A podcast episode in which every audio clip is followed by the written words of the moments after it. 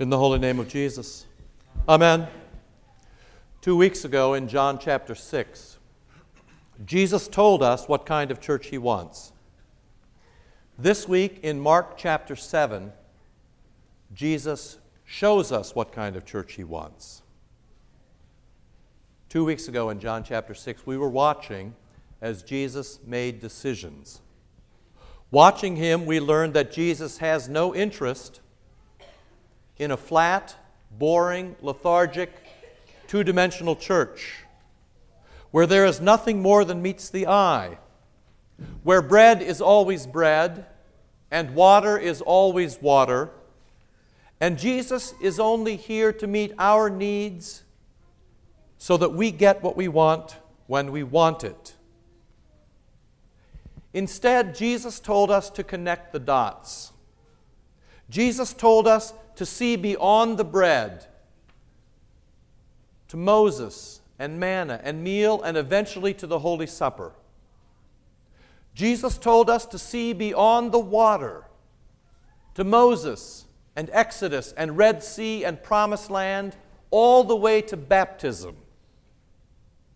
To see beyond ourselves, beyond our own needs to a church that is thick and rich and dense and communal and sacramental, all the way to Jesus, who is bread of life come down from heaven, to Jesus, who gave his life for the life of the world.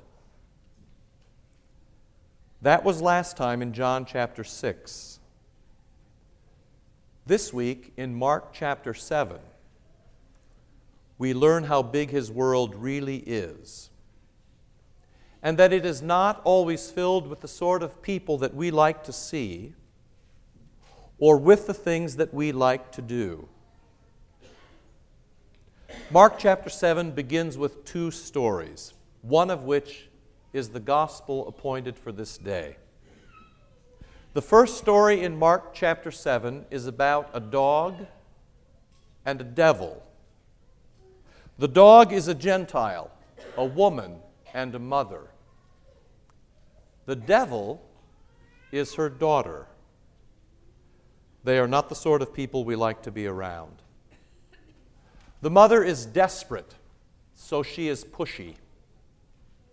The daughter is possessed by Satan, so she is spooky. Their skin is a different color than Jesus' skin. They are Gentiles, not Jews. And they live in a bad part of town, in Tyre and Sidon. They are not our tribe or our type. But Jesus is different than you and me.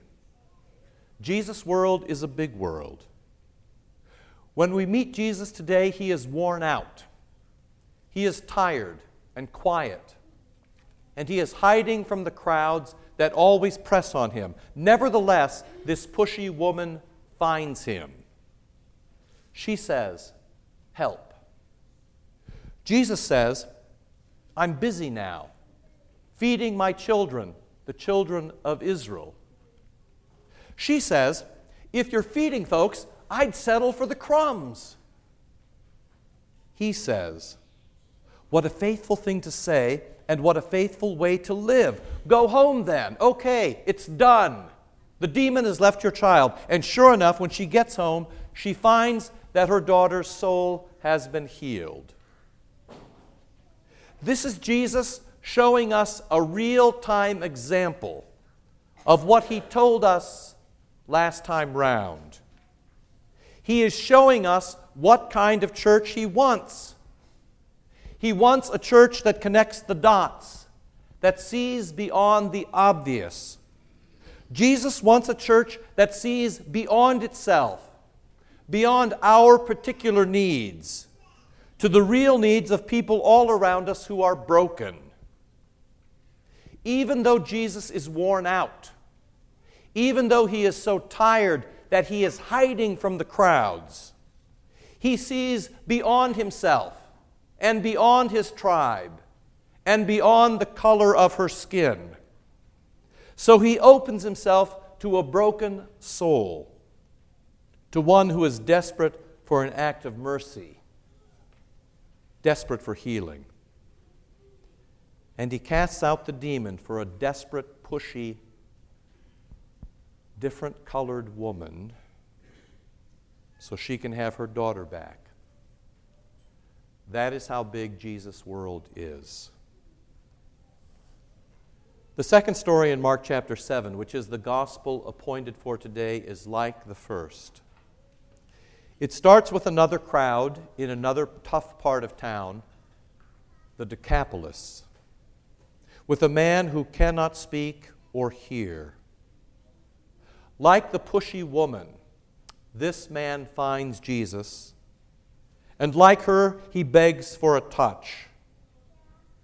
But he is not the sort of person that you and I like to be around. Still, Jesus is not like you and not like me. Jesus' world is a big world. The crowd says, Help him. Jesus says, Step aside to somewhere private. And there, Jesus wiggles his fingers into the man's ears and he cleans them out. He spits on his fingers and he reaches out and he grabs the man's tongue and he straightens it. Ephphatha, says Jesus, open up. And they do. His ears open up and his tongue opens up and his body is cured. And when these open up, the crowd opens up. The crowd is astounded by what they've seen. With these two stories, it is pretty clear who Jesus is and what Jesus wants. This is who Jesus is. Even though he is worn out, even though he is tired, even though he is busy, even though he is hiding, even though he is pressed, when the need lies before him, he is interruptible. More than that, he is kind, he is tenderhearted, he is generous, and he lives for those beyond himself in the most specific of ways. He opens deaf ears, and he cures a mute tongue, he heals the soul of a child, and He gives all of them their life back. That's who Jesus is and how big His world is. In these two stories, it is also pretty clear what Jesus wants. He wants a church that looks like Him, that lives as His body in the world Jesus wants a church that sees beyond the obvious. Jesus wants a church that stretches beyond itself. Jesus wants a church that is beyond our needs, beyond our tribe, beyond the color of our skin. Jesus wants a church that lives as community. Jesus wants a church that looks just like Him. A church that can not only see, anybody can have a good idea, but execute a church that can do, even when folks are tired and quiet and busy and hiding. Jesus wants a church that is open to broken bodies and souls, a church that is so full of acts of mercy that the crowds are astounded, and the acts of mercy themselves become words of witness.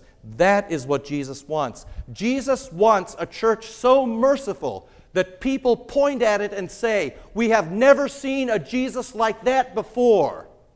We've never seen anything like this before, and I want to be part of that. Jesus gives himself for the life of the world, so he will not settle for anything less. He will not settle for a world or a church where there is nothing more than meets the eye, where bread is always bread and water is always water. Where the deaf stay deaf and the mute stay mute and the demonized stay victimized. Jesus will not settle for such a thing, so we may not settle for such a thing either. Today he comes to us just as he came to them, and he opens us. He lets us hear in Scripture just as they heard. He touches us in just a moment with his body and his blood physically in a fleshly way that we too might be healed. He challenges us with His own Holy Spirit that He delivers through these things, that we too, like the crowd, may be amazed. even if we don't necessarily like what we see, even if we don't necessarily like to do what He bids. It's a big world, and it's His world. And He gave His life for its life, and you and I are meant to be busy in it beyond ourselves. Ultimately, we are here for others in acts of mercy and words of witness, and all for the glory of God.